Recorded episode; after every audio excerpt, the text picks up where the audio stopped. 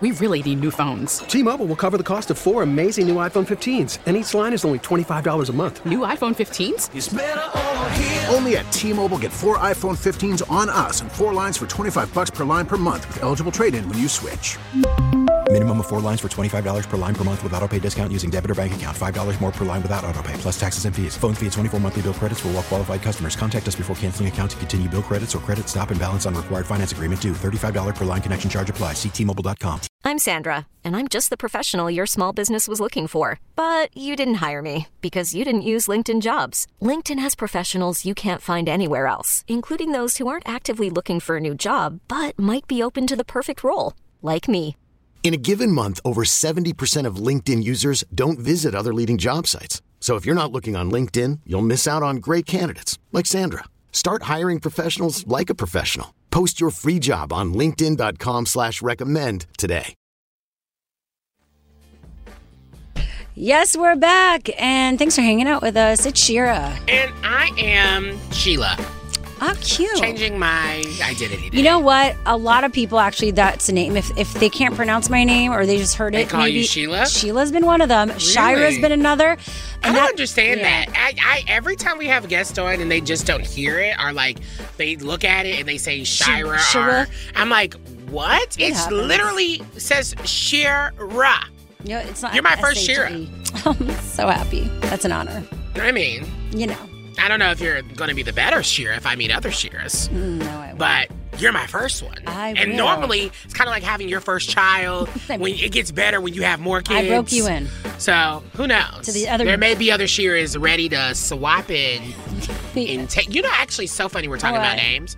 I've been having discussion about whether I should go by like my Ryan Yes. A. Mitchell or just Ryan Mitchell. I remember this. I get so many. Um, I just get a lot of Google alerts just for like obituaries, just for simply Ryan Mitchell. Oh, no. Like, do you know how many Ryan Mitchells there are sure there in are this country? maybe that's a sign. I mean, someone told me though, you're the only Ryan Mitchell that matters. Though I'm like, Exactly. Tell that to the people in the obituary. That is very rude to say. Why don't you call yourself Slay Mitchell? No, I don't. That's like so. I'm not going by Slay God forever. I know. Although that'd be fun if you're like 80 years old and he's like, I'm it's the Slay Slay God. God. You know, Back in my day, That'd be was the amazing. Come on, we all want to know an 80 year old Slay God.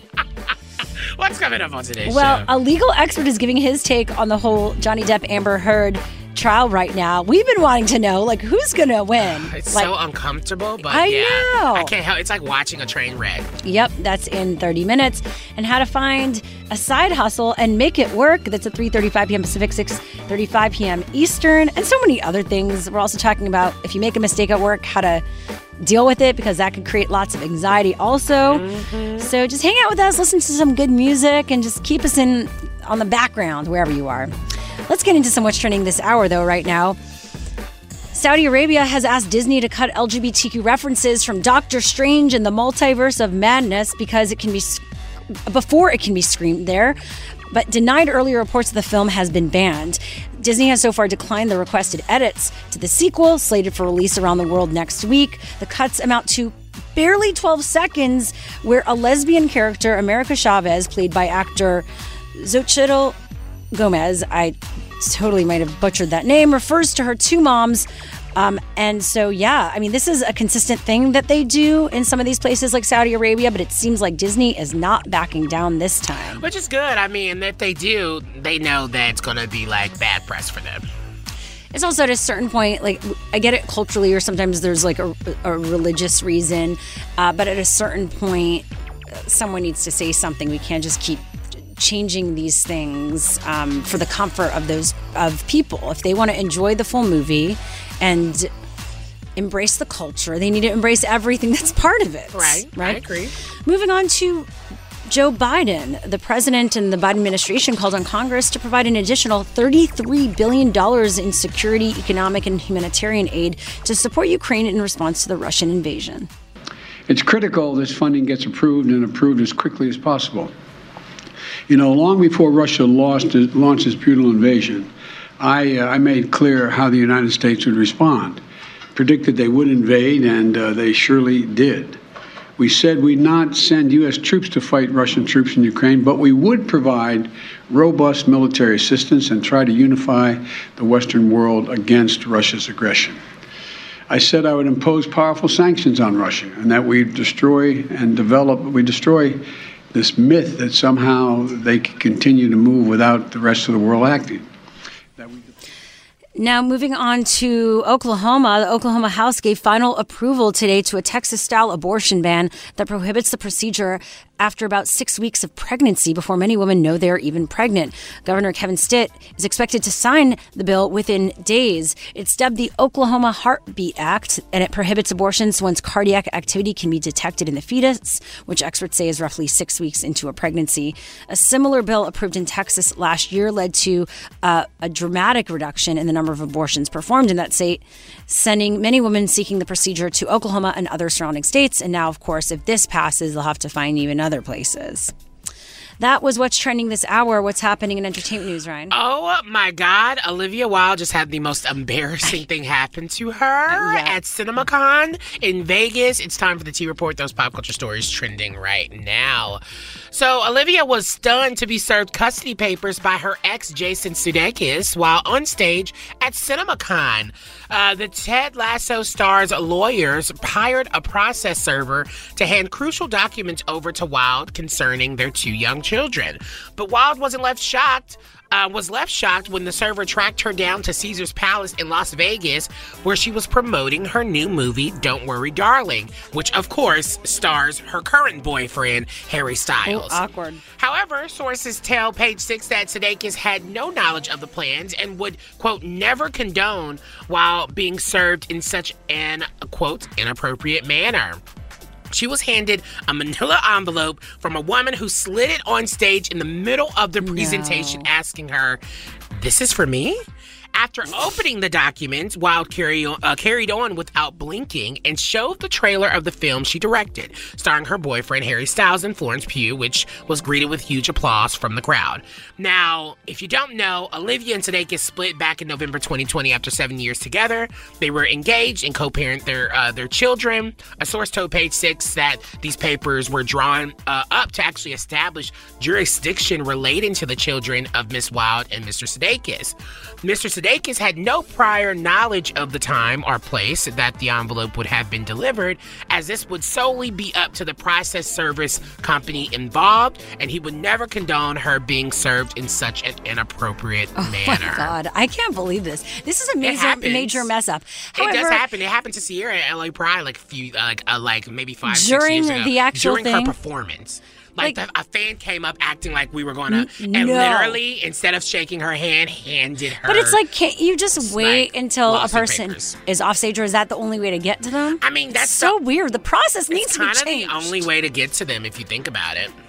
it needs to be changed. Like someone needs to innovate the divorce process.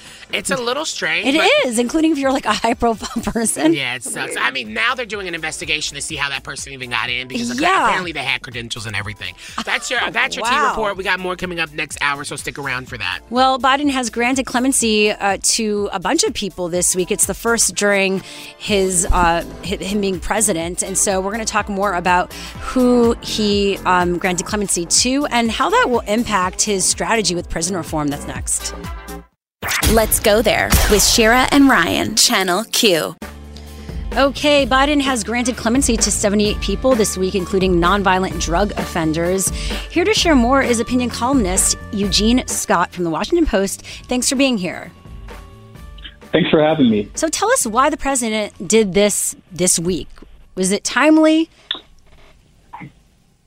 Well, uh, we know this is something the White House has been working on for a while, uh, and uh, it is Second Chance Month, uh, which is an uh, opportunity to rethink uh, criminal justice reform and the sentencing process that so many advocates have required, or should I say, demanded that political figures reevaluate.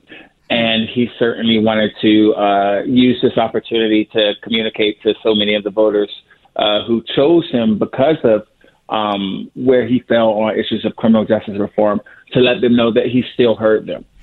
Interesting. So is any of this, I guess, what he did different from what we've seen like Trump do in the past?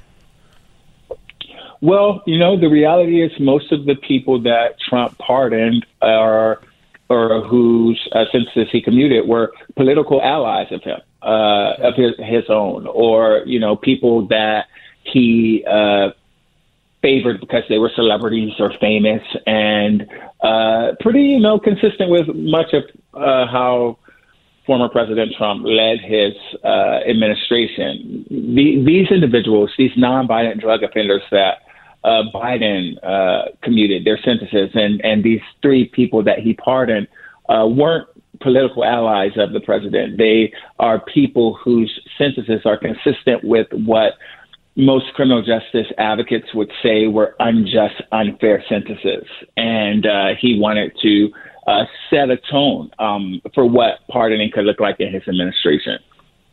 So, what happens now that uh, these individuals were granted clemency? Well, you know, most will enter some type of program uh, that could make transitioning back into, you know, everyday life easier. And I think that's a really important point of what uh, Biden did. As much attention is on these individuals, uh, he also announced several programs that could uh, benefit, you know, veterans and help individuals find housing and health care uh, all of these type of things that decreases the likelihood of them returning to um, prison and or and a life, you know, of criminal activity. And so um, that is what these individuals will be focused on moving forward. Wow. Yeah, so let's actually talk about the three people that he pardoned because I think in the midst of conversations around how black voters are, you know, have been viewing the Biden administration uh, calling for more from him to do more that, you know, he promised the black community. Um, talk about the people that he pardoned, especially with this system that is tied to disproportionately harming people of color. Sure. So uh, the I'm going to talk about two in particular. The the one that got the most attention probably was Abraham Bolden. Uh, he was the first black person um, on a presidential Secret Service detail, and hmm. he uh, was charged with trying to sell, um, you know, a Secret Service file, a copy of a Secret Service file, and uh, he denied it the entire time, and and and even the key witnesses that were used uh, by the prosecution admitted to lying um, at the request of the prosecutor. And the reason why it's believed that Bolden was charged and targeted is because he was drawing attention to the racism that existed uh, in the Secret Service uh, agency in the 1960s. He was serving during John F. Kennedy's presidency. And so uh, he was someone who spoke out against law enforcement as an insider, and, and one thing we've probably learned over the past few years uh, covering law enforcement is that there's a code of uh, silence within law enforcement. You don't, you know, snitch or tell, and he he did, and so he was uh, charged and and served time oh. for something he said he did not do.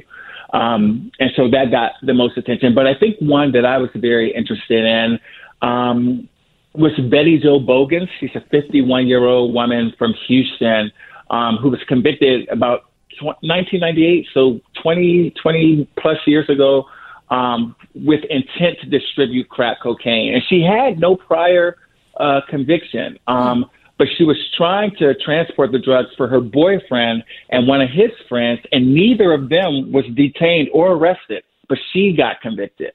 Um, and she was a single mother, and you know she has endured cancer treatments, and she's since you know found work consistently since um, being released. But I, I think that's a perfect example of one of the ways that the criminal justice system has just been unfair to marginalized people, not just people of color, but women. I mean, there are multiple cases of women getting harsh sentences for aiding their then partners while their partners uh, essentially got away with it. It's just crazy when you hear some of these stories, really, and the and the lives and time that has been lost. So, how does this tie into the administration's uh, future strategy around criminal justice reform? Well, I think we're going to see uh, the Biden White House continue to, um, you know, try to commute the sentences of nonviolent drug offenders for for a few reasons. There there seems to be a lot of support um, on the left and some on the right that people should not be doing long prison sentences for drug possession, um, as has been the case in the past. And and you know, quite frankly, they the president probably doesn't want a lot of attention paid to this, but he will probably be spending the rest of his political career trying to right the wrongs that he uh, helped put into place when he was in the Senate and helped implement really harsh uh, laws for drug possession. And so a, a bit of this is about him trying to, you know, correct some of the things that he would probably not want remembered as a part of his mm-hmm. legacy. All right, that was opinion columnist from the Washington Post, Eugene Scott. Thank you so much. Thank you. Well, coming up next, we keep hearing about Johnny Depp and Amber Heard and all the legal drama. But what do legal experts think? That's coming up next. Don't go anywhere. Let's go there with Shira and Ryan, Channel Q. You're oh. We are back, and of course, unless you've been living under a rock. which some of us hopefully you maybe disconnect. But Johnny Depp and Amber Heard, the Hollywood, uh, former Hollywood couple that are in a legal battle. Johnny Depp suing Heard for defamation and trying to get like $50 million.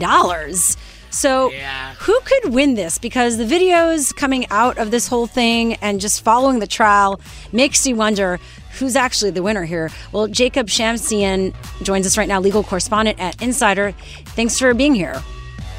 Thanks for having me. Okay, so you've been covering all of this. It, it's pretty wild, right? I don't think I've ever seen uh, this public of a trial for a Hollywood couple like this. Yeah, I mean, me watching this every single day, I'm like, I have secondhand embarrassment for everyone. It's, Yeah. you know, seeing all this come out, it's kind of like, I really wish all this behind closed doors because it's like so personal and so vicious um, and just like so detailed and so intense. It's, it's, um, it's, I've never seen anything like this. Well, yeah, because I, I guess I'm not really sure what they're suing each other for. If I'm being quite honest, is this a is this a domestic violence case? I know it's defamation. It's a defamation trial. But what what do what are both parties wanting? Can you break that down? Yeah, so the way it breaks down is um, in 2018, Amber Heard wrote, Heard wrote this op ed in the Washington Post in which she said, I was a, domes- a victim of domestic violence, and, you know, I know what it's like to be silenced. This is at the height of the Me Too period. Um, and even though she didn't name Johnny Depp, sh- uh, Johnny, Johnny Depp and virtually everyone else understood it to be a reference to her experience with Johnny Depp, with, which ended in divorce in 2016 uh, when she alleged that he hit him and had had hit, had hit her and hit her multiple times uh, throughout the relationship. Um, so Johnny Depp is saying, "You defamed me with this op-ed. Um, I never hit you, and in fact, you hit me." Uh, and so she is counter. Then she then countersued him, saying, "No, you did hit me here. You know, ten plus specific occasions over that." Um, the countersuit isn't exactly being heard now. The judge is going to rule on it after this trial. But Johnny Depp is bringing his case, and obviously, um, in Amber Heard's defense case, they're being quite aggressive as well. Yeah, they're saying that she has borderline personality disorder. And so, how could that impact the case right now? Yeah, so I, I mean, it's it's like one one of the things that's at issue here is that Amber Heard is saying, you know, Johnny Depp was drunk and high, and when he was drunk and high, he got into this rage and he'd hurt me, and and, jo- and Johnny is saying, no, she's like manipulative, she's lying, and uh, she she was an alcoholic and she's prone to all these things, and so Amber had her own uh, psychological evaluation done, where um, a, a, a psychologist who she consulted with said she has PTSD, which she attributed to her um, relationship with Johnny Depp. And so what happened was uh, Johnny Depp was able to get his own uh, psychologist, an, ind- an independent one, to evaluate her. And this this psychologist said she was kind of exaggerating PTSD symptoms, and in fact, she has borderline personality disorder. And the markers of the specific test I gave her over uh, you know a period of time indicated that she was like prone to violence and you know Wow. had personalities uh, personality disorder and, and traits associated with everything that lines up with what Johnny Depp is saying. This is the moment what we're talking about. We're all kind of embarrassed for everyone involved because it just feels like we're in our, in their business in ways that I did not necessarily want to be. Do you think that they'll actually reach any decision that will help both parties at this point, or is it going to turn out to be a settlement? What are your predictions? You know, well, it's too late for a settlement. Um, I think I think for Johnny Depp, one thing that I'm constantly thinking about is like for him, you know, he was once one of the top Hollywood stars. He had uh, the Pirates of the Caribbean franchise. He had uh, Fantastic Beasts, which obviously he was like, kicked out of because he says of um, of, of of Amber Heard's claims. And so for him, you know, he, he was in Minamata last year, which Johnny Depp fans loved, but no one else knew existed, and it's even though like you know got good reviews. And he wants to be on top again. He wants to kind of reclaim his name, and he sees this. He sees airing this all out as the only way to do that. Um, I mean, I don't think he comes off as particularly good. You know, he's Yeah. he's he's making his case. He's I think he's trying to say Amber Heard is a liar, and maybe maybe to a lot of people will come off as better than he once was. But uh, you know, I I think if the idea is to, is to get a path to starting and you know billion dollar franchises again, I I'm not sure if this is going to do it. Is he going to get the money? Uh, I, I, I mean, it's it's really early, too early to tell. I, I mean, I think it's pretty unlikely that he's going to win because you know the jury has to find that uh, ju- that that Amber Heard's, you know, you know, they just have to think is belie- believable beyond the reasonable doubt. You know what I mean? There has to be some semblance of of Amber Heard having some grounds to say that she was a victim of domestic violence. And if the jury, you know, even believes believes that, then you know he doesn't win the case. Yeah. But I do think like this very process of putting it under trial, really being able to drag it out, have people sit on the stand, testify under oath on his behalf. I, I think that also has some value of how the public sees him and how the public sees Amber Heard. And I think that's also one of the goals here is for him to lay this all out and quite literally make his case to the public. So about 30 seconds left. Do we think, uh, how long do we think this trial is going to last? When is it supposed to end? Um, so uh, m- what I what I've heard is that uh, Johnny Depp plans to rest his side of the case uh, either end of this week or early next week, and it's impossible to say how long Amber Heard will take to, to present her her defense. But I think uh, two three weeks is is uh, is a pretty good guess. Yeah, m- Maybe just take a vacation from Hollywood. That could help. okay, uh, that was Jacob Shamsian, a legal correspondent at The Insider. Thank you again. Thanks for having me. Well, next up, Deborah Birx from Trump's COVID task force got grilled by CNN, who asked basically all the questions on all of our minds. That's next. Let's go there with Shira and Ryan, Channel Q. Well, it seems like someone finally grilled uh, former COVID task force uh, Dr. Deborah Birx. You know, a lot of people watched as she worked with Trump and just wondered why didn't she do anything. I know that our Ryan here has been very annoyed at Birx in the past. and you haven't? No, I have, but like I, I just uh, I remember we've had a lot of conversations, and you're just like I'm always annoyed with that. I'm about to go off um, with her explanation Yeah. as soon as we play it. So, CNN anchor Brianna Keilar pressed Birx about a number of claims she makes in a new book about her experience with, with former President Trump and around COVID. And here's uh, the back and forth. knew um, from the experience I had seen in that White House that if I had done that independently outside of the White House communications, that I would no longer be in that White House. And there was only one person, I want to be very clear, there was only one person working on the coronavirus inside the White House where it was critical to make sure that things move forward. And I understand that I had to find another way to make sure my voice was heard. And this is just the reality. When I work on pandemics around the globe, it is you have to make these choices every day about how you're going to serve communities the best. And in, in my judgment, that was the best way to serve Americans at that time. You know what's annoying to me? Mm-hmm. She's on a book tour right now. Yeah. She's promoting this book where she talks about her experience in the White House.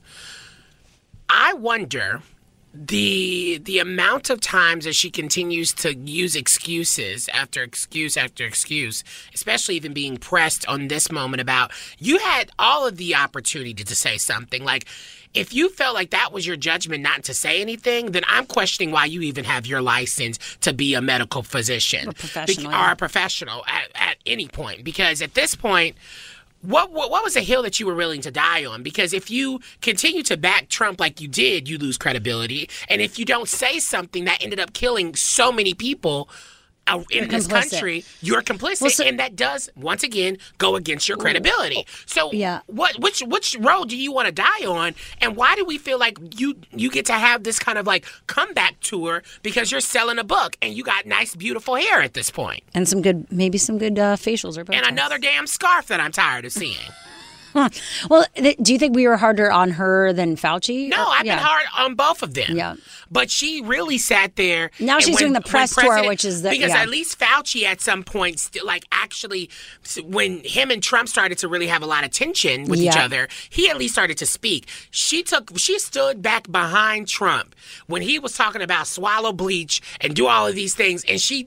Now we're hearing about her experience. I don't want to hear about it. Tell those to tell that to the families who who lost a loved one. Tell those to the friends who lost a loved one. Talk to like people who actually like had reper- like repercussions of your actions of not saying that no, this science was wrong. Now you want to write a book about it and get a payday? Who's gonna buy that? Not me. Know. It's awkward. Yeah, we don't need to go through the experience again. We already have lived through it. We don't need to hear why you made bad decisions in She your should life. never be able to practice any type of medicine or science ever again. Okay, well, next up on the show, uh, Canada's census has revealed a snapshot of their trans community. What the U.S. can learn, that and more next on What's Trending this hour. Let's go there with Shira and Ryan, Channel Q. Yes, we're back and more music coming up right here on Channel Q. But right now, we're getting into more show. So, what is coming up on the show today? Well, um, we're going to be talking about the side hustle culture, how to get your side hustle on, how to make it work for you, and how it's actually changing the worker movement, the worker revolution right now. It's nothing really new, but we're going to have someone talk about the history around it as well in 30 minutes. Plus, the drama between Rob Kardashian and Blac Chyna that continues in court. So many former Hollywood couples in court right now. Well, two of them. But just some pretty high profile God, stuff So much is going on. I just why don't celebrities realize we don't want to know their business? Except we'll report about it, you know. Yeah, I'm, I'm going to tell if they're going to give me Yep. their business. I'm going to talk about it, but I don't want to know about it. Uh, like if I you're not giving it to me. Let's get into some what's trending this hour right now. So, Canada changed a question on last year's census, and it has resulted in a snapshot of their trans population with data released yesterday showing 0.33% of the country's 38.3 million people identify as a gender that differs from the sex they were assigned at birth. For the second time, Statistics Canada differentiated between sex at birth and gender in the census. While the agency and advocates agree that the new numbers likely underestimate the actual size of the, of the population, they say the data will offer some really important insight into the community. So there you go, something to learn from Canada. Senator John Kennedy is giving his take on Twitter and the execs. There was this leaked internal communications by Twitter employees and are revealing that some of the workers there aren't so happy about Elon Musk's buying the platform. But here's what the Republican had to say. Twitter is run by wokers. Wokers represent the crank wing of the Democratic Party. Uh, wokers, as I've said before, easy to recognize. Most of them uh, eat food only fit for rabbits. They almost always enter a swimming pool by the stairs. They also don't believe in free speech. I do, which means I respect the right of the wokers to have their opinion. Wokers. The wokers. Who's eating food meant for rabbits? I mean, you do say that to me. Well, yeah, that is true. I guess. The vegans. Well, guess what? You're putting a bad name out there for us all. I'm sorry. Thanks, with your rabbit food.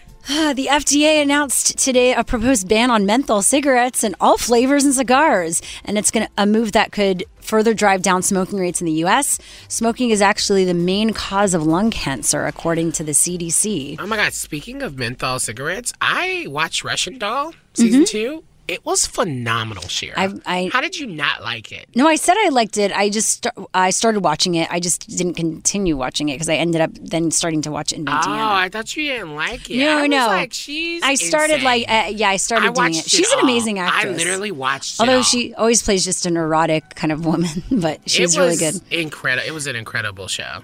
Well, Season two blew it out the water. In the U.S., menthol cigarettes represent over a third of cigarette sales with almost 19 million users. And according to this article from ABC News, black Americans have disproportionately high rates of menthol spo- uh, smoking, a consequence of years of racially targeted advertising. Not wild. All right, that's what's trending this hour. What's happening in entertainment news, Ryan? Well, as uh, Shira mentioned, Rob Kardashian took the stand yesterday in this long trial between the Kardashians and Blac Chyna. Rob, um, it's time for the T Report. Those pop culture stories trending right now. Rob Kardashian claims that ex fiance Blac Chyna beat him with a metal rod and pulled a gun on him during a December 2016 brawl. So, in this ongoing battle, um, testimony started. Um, basically, the Kardashian Jenners, uh, Rob testified on Wednesday that his relationship with Chyna was violent from the start and alleged that the mother of his child beat him and threatened to kill him. Um, he started off by, you know, saying the night of December 14, 2016, started off with them joking around on their social media, with both of them posting video footage of them kissing and laughing. Inside the courtroom, video was shown of Rob waving bands of 100 bills, $100 bills, and throwing it at Chyna with the model looking pleased. But the night alleged, allegedly became violent, with the discord lasting until the next morning. Rob alleged that Chyna pulled a gun on him twice and hit him with a metal rod, scratched him, and stuck struck him with an iPhone cord. Oh my god. Yeah, girl.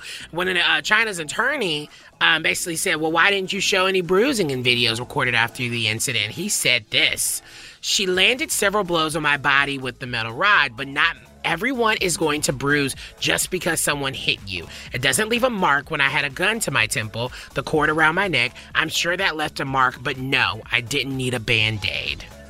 This is like, wow. He said he was in a very low and the weakest point of his life when he first started speaking to Chyna, but at the time he was still single and was also messaging other women. No, that's horrible. That's your T report. We got other stories coming up next hour. Sorry, that was intense. All right. Uh, next up, Laura Ingraham is getting roasted after her student loan forgiveness post. What she had to share and why people are calling her out. Next. Let's go there with Shira and Ryan, Channel Q. As the Biden administration continues to go in circles around how they want to approach student loan debt forgiveness, Fox News' Laura Ingraham is jumping into the conversation.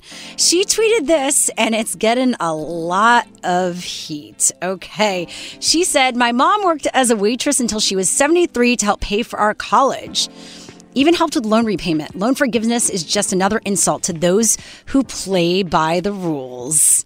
Okay, and joining us right now is Qasim Rashid, a human rights lawyer, host of the Qasim Rashid Show on SiriusXM Channel 126. I actually saw one of his posts uh, and tweets about this whole debate that it's continues to spark online, and I said I got to get him on the show. Thanks for being here. It's great to be here. Thank you for having me. So it just seems like you're on one side or the other. Uh, you're either the person that wants this or doesn't, and the big. Uh, the big argument that comes up is I had to pay this, so you should go through this too. What is your take on that? Well, I think it's absurd and selfish because the whole point about playing by the rules, the people who did pay, uh, you know, take out these loans played by the rules, and the rules were shifted on them.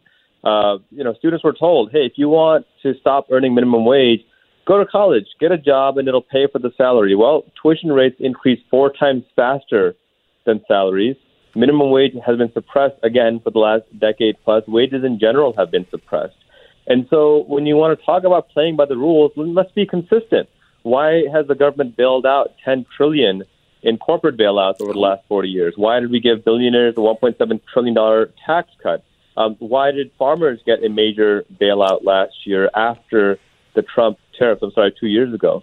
So, you know, it, it seems so selective to me that they want to talk about working people playing by the rules, but anytime billionaires screw up and go trillions in debt, there's a magical bailout waiting for them to happen. It's time to bail out the working people and reform our tuition and education system so that we don't have perpetual massive debt for the crime of wanting to get a higher education. Yeah, I think what everything you're saying is completely right. Um, but I think a lot of times the conversation, uh, a lot of people think this conversation is generational, right? Like an older generation feels like they don't, you know, this shouldn't happen. But according to a new Harvard poll, um, Harvard University poll that was done by the Public Opinion Project, it said about 85% of uh, 18 to 29 year olds were surveyed and said that they favor some form of government action on student loan debt, but only 38% of of, of favor total debt collection. Why do you feel that even like a younger generation, a, a large amount of them, according to this poll, feels that cancellation is not the way to go? Well, was this poll of Harvard University students? Yeah, unfortunately, we Yeah. can have a good I mean, discussion that- there too. that- Yeah, I mean, I mean, Harvard University is about as representative of the American public uh, as um, uh, uh, they're not representative of the American public. Look, you know, Harvard is a school that's it's a great school, but remember, you know, 43% of their white students are legacy admission students who came from wealth, who came from parents who'd gone to school before, and 73% of them wouldn't have gotten into school on their own anyway. So I don't think that's an accurate representation. But you talk about this being generational, and you make a, really good point. If you look at when Joe Biden graduated law school back in 1968, the average four-year college was 3% of your annual income. That's it, just 3%. Now it's 10% of your, I'm sorry, 20% of your annual income. And so, you know, when you talk about tuition rates exponentially increasing like that and salaries being suppressed, that's a raw deal. That's a broken system. You know, home ownership, the median home mm-hmm. went from, you know, 17,000 to now 300,000. Wages haven't increased 30 fold, but home prices have. And so all working people are asking for is a fair shake. We want the, the, the same deal that the middle class got back in the 40s, 50s, 60s, and 70s. That's not too much to ask for. We need to get away from this trickle down scam mm-hmm. and actually tax billionaires, whether it's a wealth tax or marginal tax, the same way we did in the mid 20th century, where we had the strongest middle class in U.S. history, and make education an affordable, practical pathway to moving up, not a punishment for the crime of wanting to get a higher education. I mean, yeah, everything you're saying, I'm like, yep, yep. But oh, I was gonna just say, isn't there something we can learn from all all the other countries that have figured it out, or have they? Look, uh, you're exactly right. I mean, I mean, there's no such thing as this kind of massive student loan debt in other countries. Um, they incentivize higher education. They incentivize uh, investing in yourself. And, and and look, the fact of the matter is that this is not a cost issue. The United States is by far the wealthiest country on earth. The problem is that it's also one of the most uh, economically and wealth uh, uh, unequal in terms of how those finances are allocated. You know, back in the 1940s through the 80s, the marginal tax rate was up to 94 percent, which means that after you earn a certain threshold, uh, I think at that time it was the equivalent of two million today, then you have up to 90 percent of your tax, uh, your income taxed beyond that. So you you still would be a multimillionaire uh, and have more money than you would ever need. Right. But the higher taxes would, would then go pay for things like public school and roads and schools and buses and highways, things that we still need now. So it's not that we don't have the money; it's that we don't have the priority to invest in the working class because we're too beholden to these billionaires who keep buying these politicians. So we have about 30 seconds left, but I, I want to kind of uh, wrap this conversation with a thought and maybe even to pick your brain a little bit. I wonder do we do we think this country is uh, to think that everyone is going to have the same take on capitalism and, and where we, you know, just general like great humanity for everyone, right? This you kind of utopian thought of like making sure we're all here for each other. I feel like this country has proved that we're not in that space to ever really even get to that space. So, really, how should we be looking at these conversations in terms of what it really looks like in terms of talking about, um, you know, can debt cancellation, student loan debt cancellation, and how I don't think it's really going to be one thing that makes everyone happy, right? Well, there's no one policy that's going to make everyone happy, but the, the polling from the general public I've seen shows a consistent 60% or higher uh, uh, number of Americans support canceling student debt. And again, you know, the cancellation is just one element of it. I want to emphasize that. It's also about reforming tuition to make sure it doesn't exceed inflation. It's also about making sure that loans are at zero or 1%. And it's also about making four-year public college free. We do those four things, then not only will we solve this problem, we'll boost our economy, boost the middle class, and make sure we don't fall into this trap in the future as well. Wow. All right. That was Qasim Rashid, human rights lawyer. Check out his show. Host. Uh, he's the host of the Qasim Rashid Show on Sirius XM channel 126. we appreciate it. We hope to have you back. Absolutely. Uh, appreciate the invite. Yeah, I'll see you on Twitter. Okay, well, next up on the show, we're talking about side hustles, how to find your side hustle and, you know, manage it all. Is it like, is it sustainable to have that and do everything else? Next. Let's go there with Shira and Ryan, Channel Q. Side hustles. Are you ready to talk about it? There's been an unexpected explosion in side hustles. So, what does oh, that mean yeah. for the f- future of work and the economy? Well, I would say, like, the king of side hustle. He literally has a company called Side Hustle Nation. Nick Loper joins us right now. Thanks for joining us. Thanks for having me. I'm ready. Okay, so tell us when this all began. I mean, when did your adventure in side hustles start? Uh, my adventures in side hustle started almost probably even before I got my first corporate job.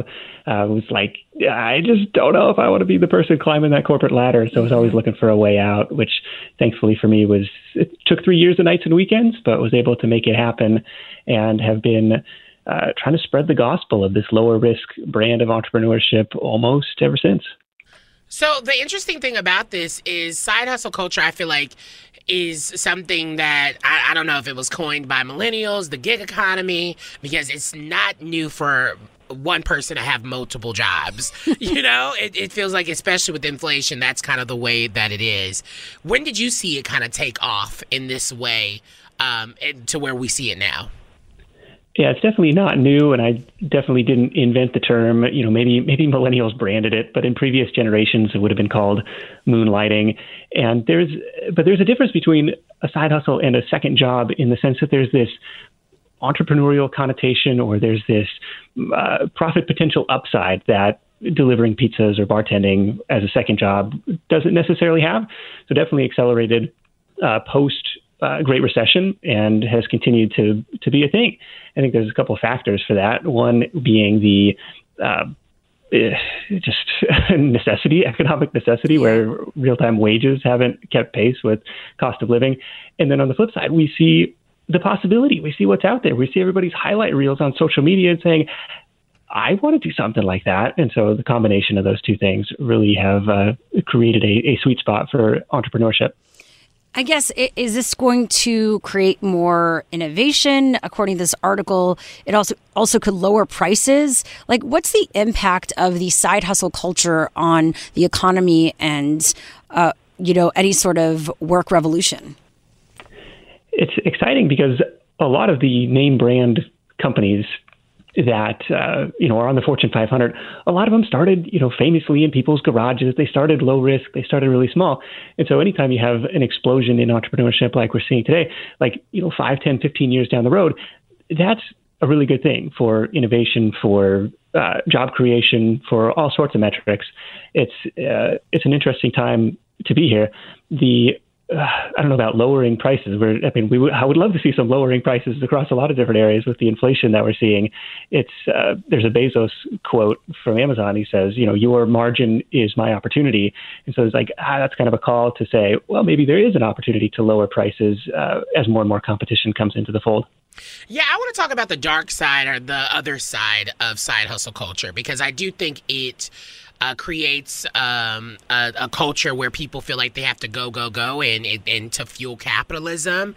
Do you think about that when you're even in how you navigate side hustle um, culture? Because it, it can be a lot. It can be very stressful if you're only thinking about working and paying your bills and nothing else. Oh, totally. The last thing that you need is a second job that you hate. And there's uh, definitely the possibility of burning out. And that's not a great place to be in. And it's kind of this paradox, right? Where we see right now record low unemployment, but then you pair that with almost two thirds of households living paycheck to paycheck, and there's you know forty something percent of households don't have this thousand dollar emergency fund. It's a really weird place to be in, but I think you have to be aware of that and give yourself time to relax and recharge to the extent that you can without just working yourself 24/7 it's just not sustainable Yeah, and hopefully it's something that you you really love. What tips do you have if someone's interested in creating a side hustle? the big thing, you know, a lot of people will look um, internally at themselves. Well, what skills do I have? What do I love doing? What's my passion? I think you got to kind of flip that around and look for pains and problems that you can solve. And maybe you can solve them with your skills and expertise and passions, like fantastic. But really, in the economy, people are paying money to make problems go away. Much easier to sell pain pills than it is to sell vitamins in that sense. So, thinking about what uh, you know what problems have you overcome in your own life what do people naturally ask you for help with already like what do you have some perceived expertise in and just uh, you know what do what do people complain about i sometimes go through a uh, what i call the what sucks exercise which is just a notes app on my phone writing down everything that bothers me over the course of the day, everything other people complain to me about. Because on the other side of those annoyances, there might be a business opportunity to to take advantage of. Look at that. All right. Well, that was Nick Loper from Side Hustle Nation. Check it out, sidehustlenation.com. We appreciate it. And uh, we hope you enjoy the rest of your day and your side hustle, whatever it is, or many. All right, coming up, speaking of side hustles, what this guy did to get $7,000, it's kind of gross. Let's go there with Shira and Ryan, Channel Q. What would you do for $7,000? Well, this guy, Jake Eberts, he's 26. He agreed to drink a life threatening mix of uh, this cloudy, salty liquid containing Shigella bacteria, which are usually found in people's feces. Um, Why? Yes, he downed the shot glass amount of the liquid, knowing it would produce a miserable case of uh, dysen- dysentery. What? What? what for is the he- sake of is he doing this? research. It was research. He was part of an 11 day inpatient trial at the University of Maryland in an attempt to test the effectiveness of the Shigella vaccine and received a payday of $7,000 in exchange. So he was a completely healthy adult and he basically gave himself this so he would experience it. He says it was the worst eight hours of his life. What's the Shigella? What is the Shigella vaccine? Shigella. I didn't even know we were looking for another vaccine. It's a bacteria. So, yes, There's always so much research happening medically, you know. I know, But I wouldn't- that's why I I never is- sign up to do stuff It's like called by Shigellosis. Um, they ha- basically it, most people with the infection have diarrhea, sometimes bloody fever, stomach cramps. Basically, it's like a, a bad flu. Um, and the symptoms begin one to two days after infection, last seven days. You know, anytime we ever do a poop story, it's Shira's fault. I'm just, I just want you all to know that. I just want you to know, out, out of the both of us, Shira's probably nine times out of ten the one that picked the poop story. Meanwhile, do you know how he found out about this? It was an ad on Instagram. He got targeted on Instagram saying, Shigella vaccine study. Dysentery is caused by a bacteria called Shigella. Help us prevent that. Like, Little did he know he would have to drink something really disgusting in order uh, to help And others. seven thousand dollars doesn't even feel like enough. How much would you? How much money would it have taken for you to do this? Oh my God. How much? Put a number out there. Maybe, oh, Put a number out there. maybe. Um, oh, I would have uh, as much as a Bitcoin costs. So if I don't. What girl? it's like forty thousand dollars. Okay, now that's a number. Why Yeah, didn't like you just say a number? Why did you just? I was thinking about it. oh my god, I would. I would go around. Actually, I would go around. No, I would go around hundred k. Oh yeah, I mean that To makes be in sense. compa- like, Shows how we negotiate. eight I'm like, I would do it for fifty thousand. you not even fifty. You said forty. I need you to be negotiating my deals. Let's go there with Shira and Ryan, Channel Q. Welcome back to the show. More music coming up right here on Channel Q. We're trying to decide if Cher really likes Elon Musk or not. I've, you know, we we've had I thoughts about really him. has. I, I I used to appreciate his entrepreneurship and You're what like- he's you- been doing, but okay like recently, him. no, recently I'm kind of like, ugh. I mean, It's starting to get worse and worse. it. I mean, Did you yeah. see what he tweeted about Coca Cola last night? Yeah, I I'm saw gonna a buy lot of the things that he unhinged. Twitter. Uh, you know what's it called? Twitter rant. He said he wanted to buy Coca Cola, and if he does, he's going to add cocaine back to it. Did it all? Did it already have cocaine in it? When it started, Did it? I didn't know that. I didn't. Is that Co- is that Coca Cola's origin story? what? Wait, I need to look. I'm pretty. Wait. No, I've been to the Coca Cola Museum, and that is not a part Yes, of it. cocaine was legal in 1885 when Coca Cola was first brewed, and its original formula contained the drug in the form of a coca coca leaf extract. oh, so it's not like the actual like business. Well, it's uh, an extract of what becomes Coke. Anyway, or like I don't know. I don't know. I'm not an expert at this stuff. Okay, let's get into some what's trending this hour. President Biden has nominated ano- another slate of federal judicial judges, and this time, if confirmed, the U.S. could have its first Hispanic woman to ever serve on a U.S. District Court for the District of Columbia and the court's first openly LGBTQ person. Yes, early yes, Queen. Ana C. Reyes is going to be making history. She's a partner in DC at a law firm where she's worked since 2001. She focuses on cross border litigation, international arbitration. And yeah, she's uh, an immigrant born in Uruguay, moved to Louisville, Kentucky, and now she um, g- would be openly gay, um, also first Hispanic woman. So amazing. Good job to her. All right. Yes. All right. Moving on to Representative Marjorie Taylor Greene, who uh, took her time to invite Elon Musk to a roundtable at the Capitol with a few of her favorites. I am cautiously optimistic about the prospects for Twitter now that Elon Musk has taken over. I don't know Mr. Musk, but I do invite him to come talk with me in Washington, D.C. I'd be happy to put together a roundtable of all the most brilliant people who have been unjustly banned from Twitter, and he can see for himself the urgent necessity of doing right by them, which we all hope he will, as he has stated that he believes in free speech. I am cautiously optimistic about Please. I, so everyone was kind of joking around, like, "Oh, who's she gonna bring? Like Alex Jones, uh, this that guy Milo Yiannopoulos, you know the the gay Yiannopoulos? Republican Yiannopoulos. We Everyone that- we, he's like missed. Voldemort. We don't say his name. Yeah, I've heard this. Moving on. Oh, I guess I'll talk more about this next hour. How Yeah, this um, this one district, I have news. uh, school district in Texas, is making their teachers sign NDAs, and I'll tell you why next hour. That was what's trending this hour. What's happening in entertainment news? Woo! It feels like an early yes, Queen. It's time for the T Report. Those pop culture stories trending right now. James Corden will no longer host the Late Late Show on CBS come summer 2023. The British actor turned broadcaster has just extended his current contract with the network for one more year. Officially, um, he took over the desk at um, in March 2015. He said, "It's been." It's uh, it's been it's a really hard decision to leave because I'm so imme- I'm immensely proud of the show. I'm thrilled to be extending for a year. I always thought I'd do it for five years and then leave, and then I stayed on. I've really been thinking about it for a long time, thinking whether there might be one more adventure. Um, and so, yeah, girl, he's gone. You know, he's, you know, a lot of, it's what? crazy. A lot of people don't actually like James Corden, He's had his moments, including me. Yeah, he was also one of those. Like I feel like he came on the scene. him. He came on the scene. I was like, oh, he's such He's a jolly, sweet man. And of course, he's British. I feel like people say that about me. I'm annoying. Jolly sweet men that are actually evil. Literally me. I feel uh, like that is like the perfect way to describe me un- in under like five words.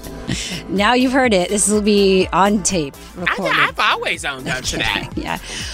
But I Well- mean, I wonder who's going to take his spot. Maybe me. Hey, go for it. They need some representation. I would love to do late night. I feel like I would be very good at late night. I know. I think I agree. You are not agreeing. I'm down for the Your, cause. your voice says you're agreeing, but her facial expression says otherwise. I was. I, I love that you put that out there. It's bold. It's a bold one. You don't think I can do it? I think you could do it. Or maybe we'll be looking back at this recording. Be And like, watch this me is twenty Doing my uh, first 2022, I'm taking over carpool karaoke. 2050. That's your T report. I got more coming up next hour. and if you are, I better be Nope. there with you. Nope. yeah, maybe we'll do an NFT segment for her every Tuesday. Oh, but you're oh once a week NFT segment. That's what I get. Bitch. Oh, I thought you, could say that. You can't say it, but I- you know, just in case. Okay. They're gonna be like, what happened? Okay. Next up on the show, I'm so excited. We have the first openly trans NCAA division athlete, Schuyler Bailar, joining us after this to talk about everything uh, that he's up to, how he's, you know, sharing uh, many messages for the trans community and like teaching people why we need to be fighting for this cause right now. And he recently partnered with the HRC. So more next. Let's go there with Shira and Ryan, Channel Q. Schuyler Bailar is a male swimmer and was the first openly trans NCAA division athlete to compete in 2015. We recently featured him on our Yaz Queen of the Day for his epic Instagram videos breaking con- down the conservative lies. Yes, Queen. Yep, and he joins us now on Let's Go There, bringing our Yaz Queen to life. Welcome to the show. Thank you so much. I'm so excited to be here. Oh my god, one thing she forgot to mention when we did Yes Queen, I talked about like literally how attractive you are for like five minutes. so you're welcome. Well, I'm flattered. Thank you. You're just that doing. makes one of us. Yeah, Talking no, you know you're a hottie. Come on. So, so, I mean, you've been doing so much. Of course, you've been a professional swimmer, but now you've been also taking to social media to speak out about everything that's happening. Why was that so important for you? Yeah, I mean, so I I didn't see anybody else like me when I was first coming out and openly transgender um, swimmer and athlete, and so my first and foremost goal was to really say, hey, this is possible, um, to show that I exist, not me as in Schuyler Bailar, but me as a openly transgender Korean American queer athlete, right? Um, and when I when I began seeing all of the hatred that that, that was out there, I mean, we you know we've been experiencing this for a lot a while. It's just um, the, the new part is the legislative bills. Um, I, I I have you know it's only natural that I spoke out about it, and um, you know it's something I haven't even thought twice about. Yeah, and even in your own personal career, uh, because you've been able to accomplish so much, what do you say to people who feel like, especially in the political conversation, that trans folks in sports are a threat at this point? Yeah, there's a number of things I could say, and we could sit here and talk for you know five hours on that. But I'll say a couple quick things. The first thing is that most people are very uneducated when they say that. Right? Most people have no idea what they're talking about, and if they do have some idea, they're usually being lied to with propaganda from the media. Um, and and I don't mean like a little lie. I mean like like a straight up like trying to call um, you know black uh, blue. like we're talking about like t- completely completely straight up lies. Um, so I, the first thing I really ask people is, what do you think that you know? What do you think are the facts? And a lot of times they will they will repeat to me things that are complete lies. Um, but kind of the, the, the more potential um, tense conversations can come less from that because lies are perhaps easy to dispel depending on who you are. Um, but a lot of people have really strong knee jerk reactions. And what I always tell people is you're allowed to feel however you feel. Um, we all are, are raised in a, a misogynistic, racist, white supremacist, transphobic world. So are we going to have biases? Of course. And we actually should expect to have these biases. Having the bias isn't the thing that's bad. Not fighting the bias is the thing that's bad. And so I think that's a really, really key point is we all have to start from the understanding that of course we are going to have these knee-jerk reactions. Of course we're going to feel things. And we should welcome the feelings, but we should really be open to the facts as well. Yeah, and I just encourage everyone to go check out your Instagram at Pink Manta Ray right now because your videos and posts are just incredible. Now, you also teamed up with Thank 300, yeah 300 current and former NCAA swimmers in a letter of support uh, for Lia Thomas. Tell us more about that. Yeah, well, you know, there's just been so much hatred and vitriol against Lia, and I, I know personally, you know, what, what a fraction of that feels like, having experienced a, um, some of some of the, some hate on my own. Um, but I just I knew that there was so much more support than we were reading about, and the reason I knew that was because people were telling me, people consistently, and I, I had national level athletes, Olympic level athletes, college level athletes saying, "Hey, I know you, you know Lia Schuyler, can you tell her we love and support her?" Um, and when I when I started hearing that, and then I read about the amount of hatred and, and vitriol that was being perpetrated against Lia, I thought people need to hear that this is not all that's out there. There's actually a lot of people that support her. Um, and so I, I said, "Hey, folks, if you support her, sign this letter." And so many people did, right? And so many uh, high level um, NCAA and and and even beyond Olympic level, national team level uh, swimmers signed to say, "Hey, we support Lia." Yeah, and, and other trans athletes. well, I, I love the visibility that you have, and I, I love the visibility that so many, um, you know, trans athletes have. But I always wonder on the flip side of these things, having that level of visibility, even though the work that you do is impactful, is it a lot? Can it be a, a lot to take on, especially being in the center of fighting for these rights? And I just want to know how how do you take care of yourself in that process? Yeah, I mean, the short answer is, of, of course, it's a lot, right? Of course, it's it's a very heavy burden to bear, and I think any any person who is marginalized and fighting for that marginalized group in the public eye, um, who has a lot of visibility, probably feels that pressure, right? I think most people they'd be lying to themselves if they didn't, um, and and it can be really hard to take care of our mental health. And I will I will just say very openly, I have cried every single day for the past several months because it's been so devastating, you know. And there's many times and moments where I don't feel hopeful, where I don't feel optimistic, where I am really, really just sad. Um, and I think kind of going back to one of the initial things that I just that I said about dispelling lies. Right now, unfortunately, we're in a place where facts seem to not matter. I mean, most recently, the governor of Florida posted a, um, you know, the, the Department of Health released some anti-trans statement, basically saying that we shouldn't provide any gender-affirming care to any any youth. And he cited, the, or not he specifically, but the Department of Health cited several sources. And if you click on them and read them, they actually support trans people. So even we, we're getting to the point where where when I say facts don't matter, people are going even beyond that. It's it's crazy, um, and so that can be crazy making. As somebody trying to say, hey, here are the facts. All major medical, psychological, and psychiatric associations support trans people and support providing us with the appropriate life saving care. Um, and so it's heavy absolutely heavy. And I really have to lean into the people that I have around me who do support me. I have to turn off my phone. Um, right before this, I was doing a workout. That's a really big way that I connect with myself, my body, my friends. Um, and I, I have to take the time to support myself and I have to let myself cry. Right. And sometimes it's not just crying. It's like, you know, letting out the emotion. It's ranting. It's talking to people. But I really have to honor that this is really hard.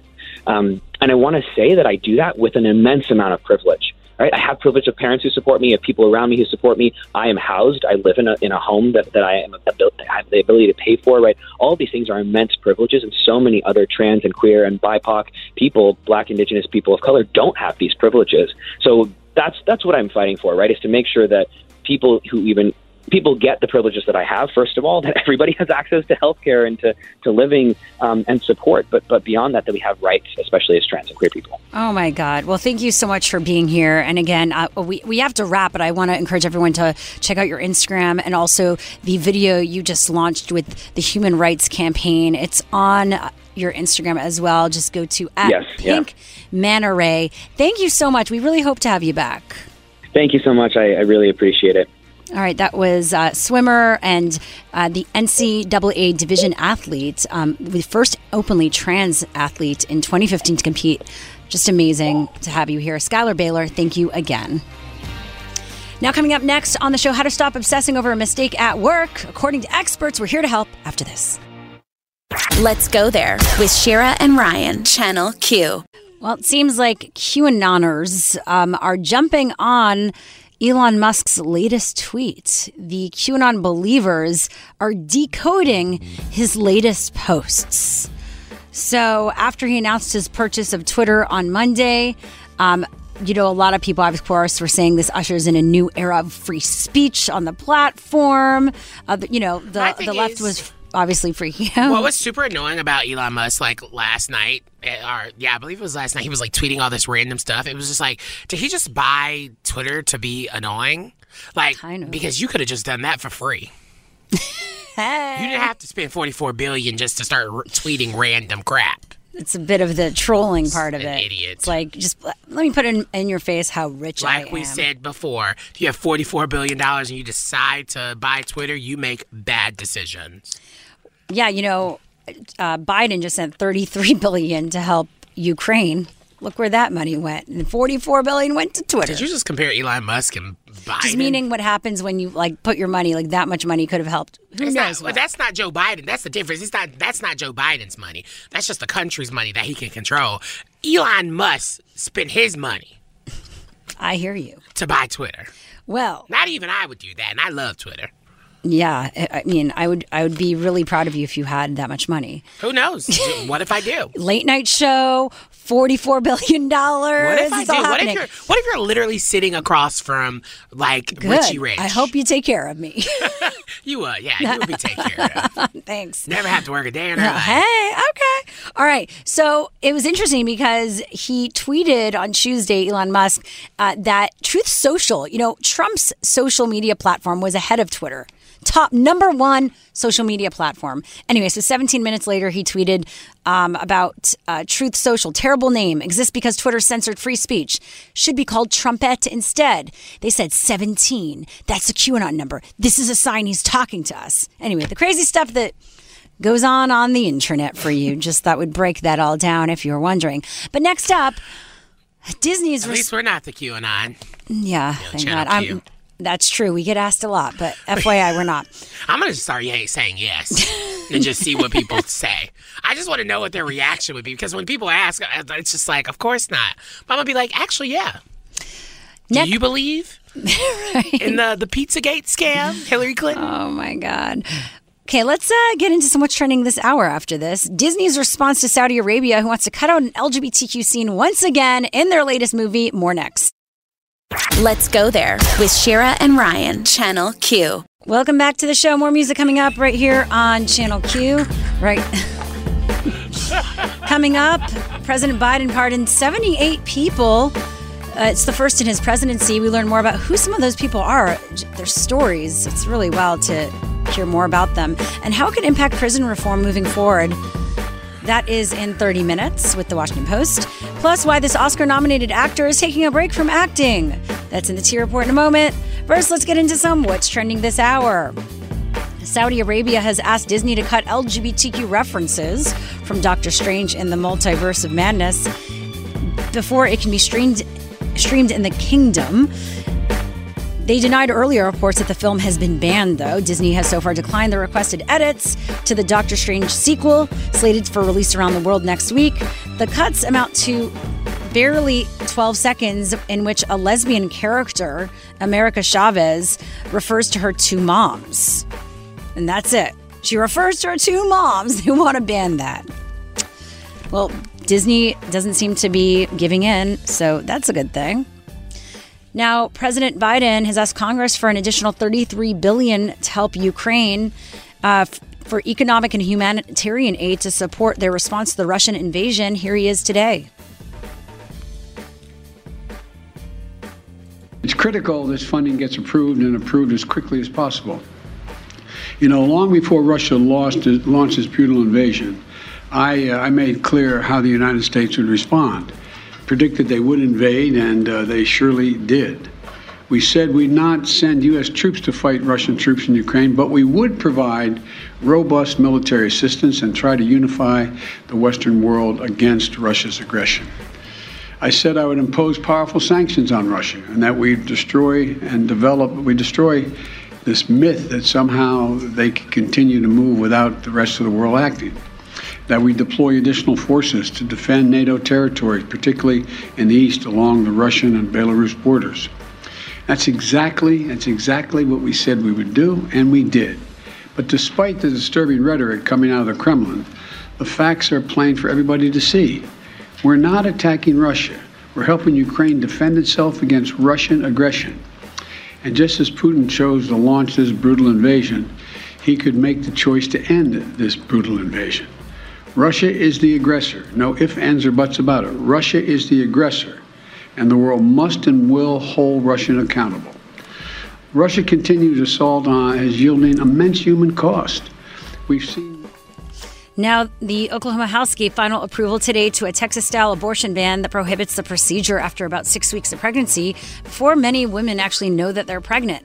Governor Kevin Stitt, who is, is expected to sign the bill within days. It's dubbed the Oklahoma Heartbeat Act, and it prohibits abortions once cardiac activity can be detected in the fetus, which experts say is roughly six weeks into a pregnancy. Now, a similar bill approved in Texas last year led to a dramatic reduction in the number of abortions performed in that state, sending a lot of women seeking the procedure to Oklahoma and other surrounding states. That was what's trending this hour. What's happening in entertainment news, Ryan? Okay, so let's talk Andrew Garfield because apparently he's uh, quitting acting. Yeah, oh. not my boyfriend. Damn, it's, it's not even a break. It's a quit. It's. Well, let's find out more. It's a T Report, those pop culture stories trending right now.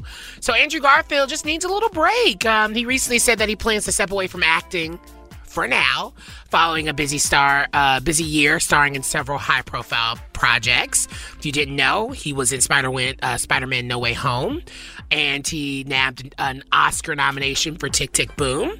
He also stars in the FX series Under the Banner of Heaven, which premieres April 28th. Um, so he told Variety that he's like, I'm going to rest for a little bit. I need to recalibrate and reconsider what I want to do next and who I want to be, and just be a bit of a person for a while. Uh, he also compared the award season to churning uh, to a churning washing machine, suggesting he needed rest and recuperation after it. He said, "I just need to be a, a bit uh, ordinary for a while," which I can appreciate that. Totally. He was on the View today though, and he said, "Yeah, I don't know why everyone's saying that I'm quitting. I just need to take a break." Like, I'm human. I've been working on Yeah. stop. Uh, yeah, I'm feeling burnt out. Yeah, and he has to like continue the lifestyle for both of us. You know, we like to course. travel and we like to like, you know, kiss underneath the Hmm. Parisian sky. He's a very romantic type. I know. He has that vibe. He's my boyfriend. Is he every single dating day. anyone besides you? I hope not. I'm in a monogamous relationship. The last time I thought, I thought you were into, into that. I said I would be willing to explore it. He but is that pretty hasn't sexy. been Wait. brought up. Yeah. Andrew Garfield girlfriend. Why are you looking up girlfriend? I hope my boyfriend's not listening to the show right now. I hope he is, so he can hear this. That's your T report. We got more on the website. Head over there, wearechannelq.com. Oh, and of course, you can check out any of the headlines we have covered on today's show as well. Thanks so much. Okay, well, next up, the Laura Ingraham post about student loans that has everyone dragging her. Next. We really need new phones. T-Mobile will cover the cost of four amazing new iPhone 15s, and each line is only $25 a month. New iPhone 15s? Only at T-Mobile get four iPhone 15s on us and four lines for 25 bucks per line per month with eligible trade-in when you switch. Minimum of four lines for $25 per line per month with auto pay discount using debit or bank account. $5 more per line without auto pay, plus taxes and fees. Phone fee at 24 monthly bill credits for all well qualified customers. Contact us before canceling account to continue bill credits or credit stop and balance on required finance agreement due. $35 per line connection charge apply. Ctmobile.com. This episode is brought to you by Progressive Insurance. Whether you love true crime or comedy, celebrity interviews or news, you call the shots on what's in your podcast queue. And guess what? Now you can call them on your auto insurance too with the Name Your Price tool from Progressive. It works just the way it sounds. You tell Progressive how much you want to pay for car insurance, and they'll show you coverage options that fit your budget. Get your quote today at progressive.com to join the over 28 million drivers who trust Progressive. Progressive Casualty Insurance Company and Affiliates. Price and coverage match limited by state law. Oh, oh, oh, Protect your vehicle's engine with a full synthetic oil change and save with Mobil 1 at O'Reilly Auto Parts. Purchase five quarts of Mobil 1 full synthetic motor oil and receive a $10 O'Reilly gift card after rebate. See store for details. With your Mobil 1 purchase, you'll also receive two times points during O Rewards Bonus Points Month at O'Reilly Auto Parts. Oh, oh, oh, O'Reilly Auto Parts.